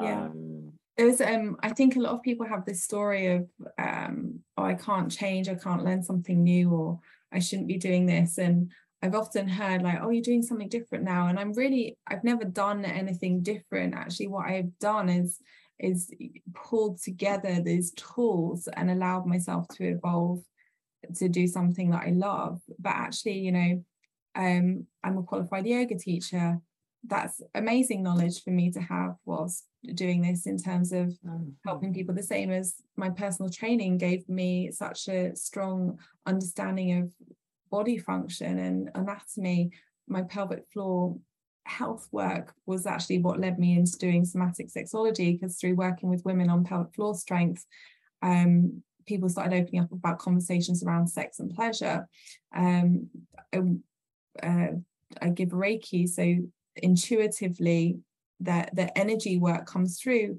with the client's consent of course. Mm-hmm. um, so it really is pulling all of these different tools and essentially people will come and work with me if they feel called to work with me but there's yeah. so many ways that all of those things can come together that ultimately take people from where they are to happier more pleasure loving liberated well communicating like yeah. they be yeah. Yeah not not caged. Not caged yeah yeah. And really mm. that is the caged in any sense whether it's yourself that's caged or whether you feel that you've been caged by other people or society or or anything. Like i literally believe like if if you've got this dream of of what you want your life to look like and and you've got this kind of sense that something's not quite right. You're not feeling really who you are. If you just give yourself mm. permission then you can you can find it. So that that freedom value comes back up constantly. Yeah absolutely. And you know so often i hear people when they get to the end of all of the struggle it most often comes down to well in the end i just had to change my mind and decide to be free because doing the other just wasn't working. When you resist yourself you you experience the consequences of that whether that's being shut down or being you know hyper aroused in whatever way that that works. It, it mm-hmm. finds a way. And in the end you know you can make a decision to to be yourself or suffer the consequences of not being. Um, yeah. yeah and we really do have all of the tools that we need within us. Yeah. Um, my job really is just to help people find their tools. I'm just a conduit mm. for for people to find that. Um but really when when we give permission for that and just look inside you know is there. Sometimes it's just really fucking scary to see it. And so we often need other people to help us with that you know and yeah. and I, I really believe that while we're you know we're pushing maybe the edges of some people's comfort with some of the context that we've talked about today and that was very intentional on my part mm-hmm. um, you know you are definitely the perfect person to accompany others it, it, through this podcast through this conversation never mind any of the work that you do and I, I will link um, put the links to your social media and your website in the show notes so people can start to have their edges pushed if that's what's needed. Because if you're feeling something about this conversation, there's something in that, and you know yeah. you can you can find more of yourself in those places, uh, those those shadow places inside of you. So I I, I do hope that that people uh, explore what has has come up for them in in mm. this um, in this conversation because maybe they can liberate themselves just that little bit more being less yeah. of a cage. And you said at the beginning that, you know, I had pushed my edges and trust me, like this journey isn't one I took lightly. I was really like, I was the good girl that wanted to have perfect school grades and mm-hmm. wanted to mm-hmm. fit in this box. You know, there, there was there was nothing rebellious really about me. Um, and I think sometimes from the outside, without having that context of of that. It could seem that maybe i was always an edge pusher and this was easy but it's not. And so i always think if you know if i can do this anyone anyone can yeah. live a, any kind of life that they want to live if, if mm-hmm. you're courageous enough and and you see those places that you are triggered and it feels uncomfortable and just be curious as to why that is. Yeah. Yeah. And you know to be fully as, as fully authentic as I can be. I you and I have talked about how there are some of my edges that you know our connection pushes and privately. I am I'm not ready. I, I don't feel the need yet to go there with some of those things.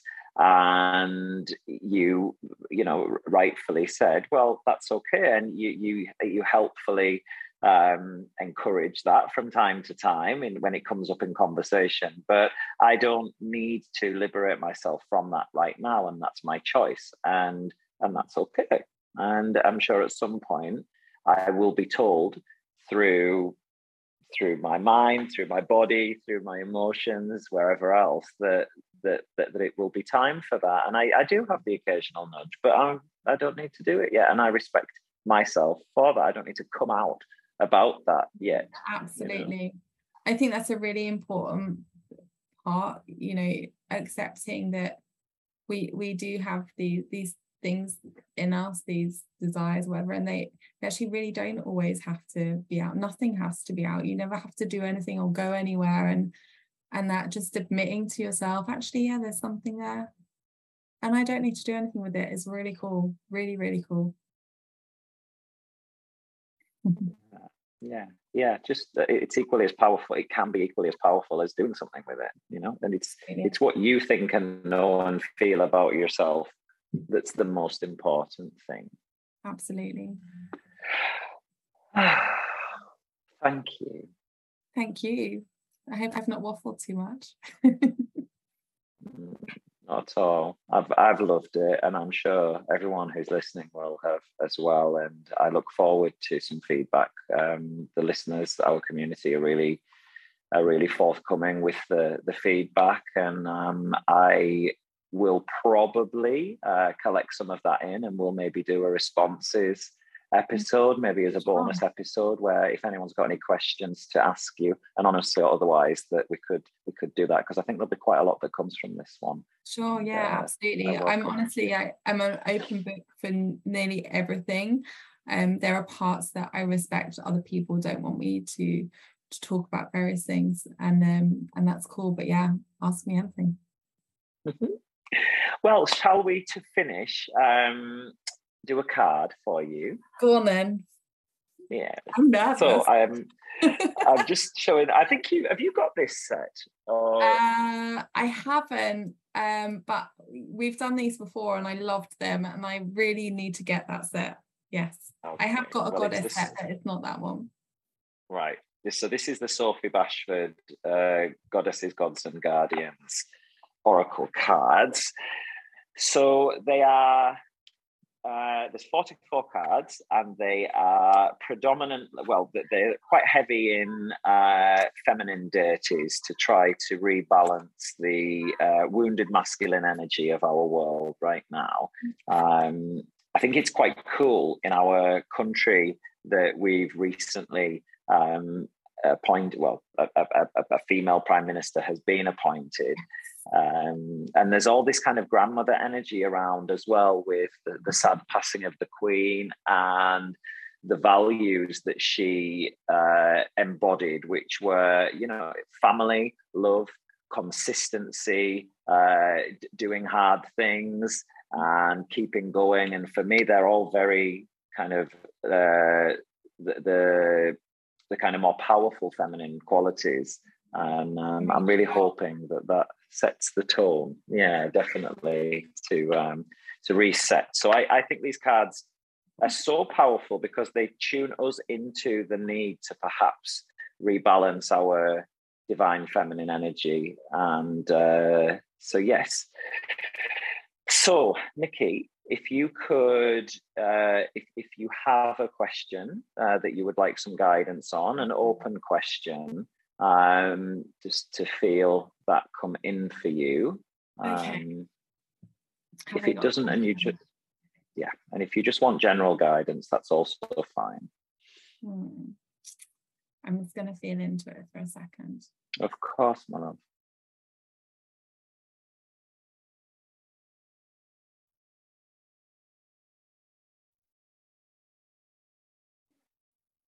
It's really interesting because what's coming up is um I, I've been feeling in like this real kind of dormant um almost dormant place for the last few months but actually what i recognize that is a, a time of integration um, and also this um, there's been this energy of like this uh, you know like when a seed is under the ground and mm-hmm. and i've always been like what's next what's next? And i've been really cool with just being in the being. I've recognized the need to do that rather than constantly strive ahead. And then on the other hand i've got like okay so what's next? Um and so and i feel like that i am that place of like i'm on the springboard waiting to like take the jump like of this like in fact i feel like i'm i'm jumping on the springboard to, to like take okay. the so I, then the kind of what next after this period of of integration and germination is is what's the wisdom in that next okay so God's goddesses and guardians, please provide Nikki with the guidance that she needs to illuminate her path around this what's next. Perfect. Is that okay? Yeah. Yeah. And yeah. may Nikki receive your guidance with an open heart and mind, which I'm sure you will. So I'm going to feel into these cards for you.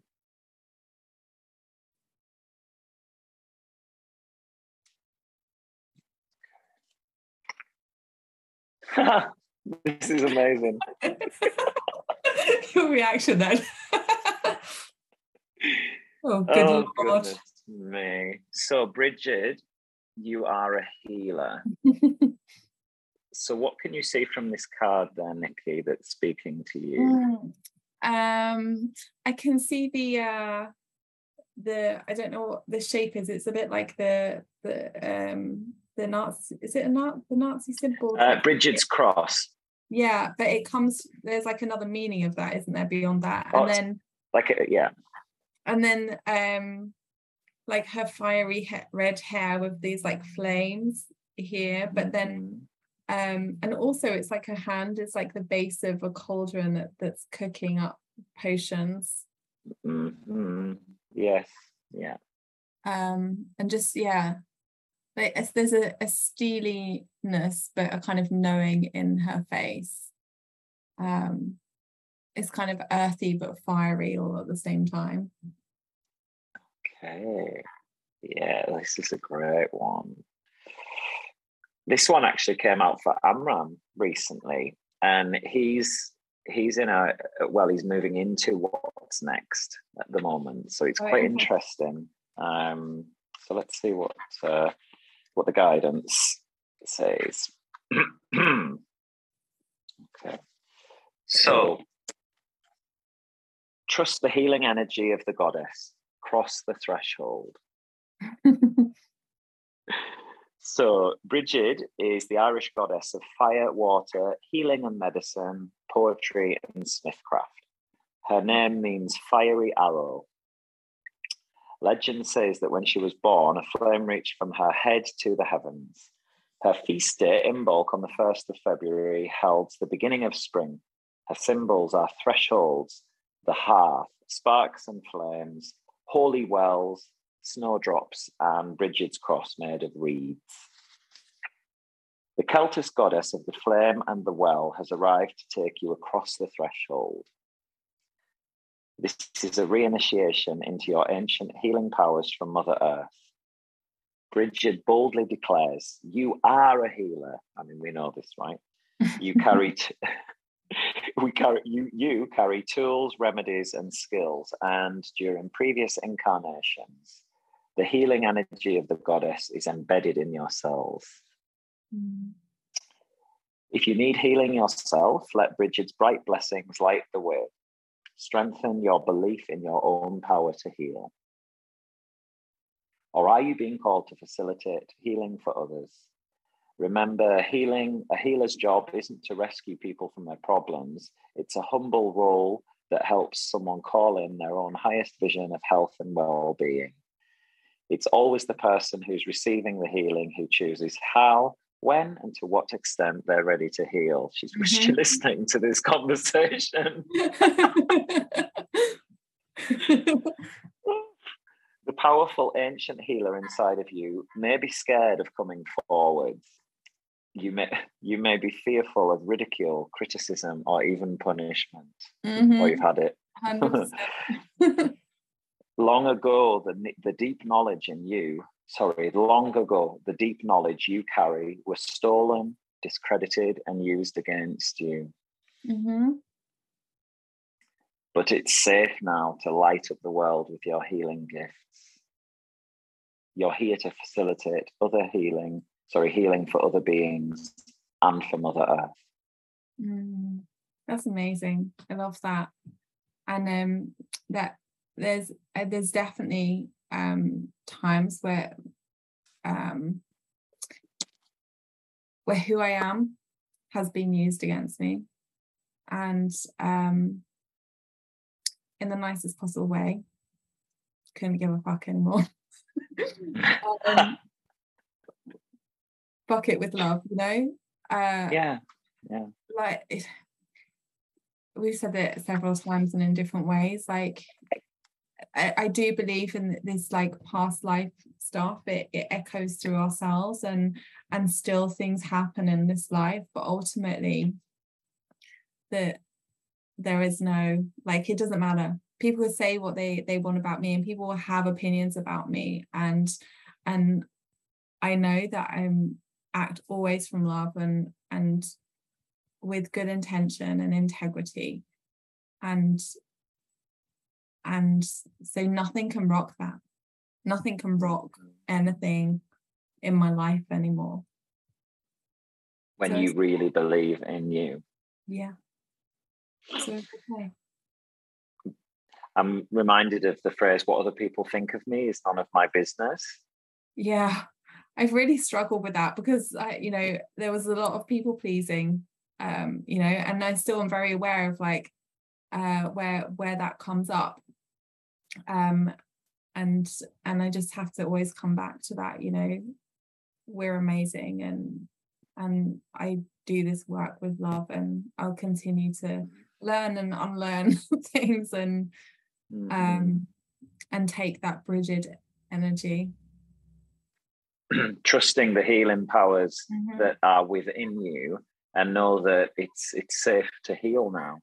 yeah It's safe now because you've Yeah. made it that way. Yeah. Yeah yeah um there, there's nothing to hide there's there's no shame um and there's just love and ultimately that's what everything comes down to whether we carry fears or shame or or judgments like underneath all of that we just want to be loved and we are loved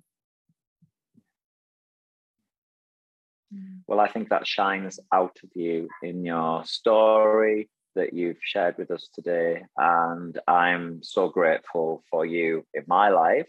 So there's one person that you've helped already, Mhm. but I think that you will also have helped many more people through this conversation.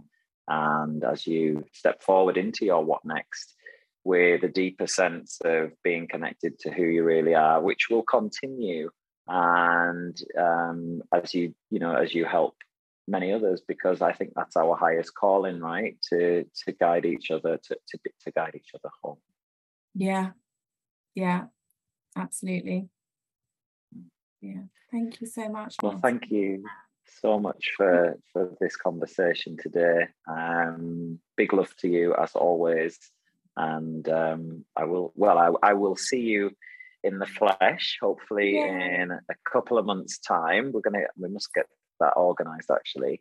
Um and uh, and i'll be in touch with you regarding another another episode for feedback because i think there'll be a lot. I think there'll be a lot bring it bring it bring it. I'm happy to take the good and the bad. Absolutely absolutely. Well listen my love you have a great rest of day and uh, i love you and i'll see you soon. I love you too. Thank you. Oh, Nikki, thank you so much. I was really taken by so much of what Nikki was discussing was about how to be in relationship with yourself and those around you and how that can make all the difference to the experiences that we go through. And perhaps the context context is less relevant than what we do with the effects of the, the suffering that ensues following, whether it be rape, whether it be sexuality, whether it be the fact that you know you want to discover new parts of yourself or return to parts of yourself that have long been forgotten. I think the way that Nikki described how she is with herself and how her wonderful husband is with her and that they are with their wider family and their children can give us all inspiration in terms of, of how we do that for ourselves. And I hope that you've taken a lot from what Nikki has shared with you, shared with us. If anybody has any feedback, of course, as usual, please send it to me at martynblacklock at gmail.com. And for next week's episode, Amram and I are going on holiday. Yay! So I will be recording episode 8 and it's going to be a solo episode, so it'll just be me. And I'm going to give you an update on some of the recent effects of my ADHD. I've kind of gone through a bit of a relapse in the last week or so and it's really shown so I want to I want to talk about some of that with you and I'm also going to dip back into grief and depression the similarities between the two and also the very important differences I thought it was really relevant to address the, the second issue based on the, the passing of the Queen recently and how that seemingly has brought up all kinds of grief, grief and loss for other people. And so I wanted to offer some support there and some psychoeducation as well as comfort that what you will be experiencing is entirely natural. It's your whole system trying to help you out to seek balance. And I thought I would leave you with that while we're on holiday, getting topped up for what looks like to be a very exciting next chapter for us both. So I hope that you have a wonderful week until uh, you next hear me and we next share this space together. And as always, Get strong, stay open, kind, and grateful. Lots of love. Bye bye.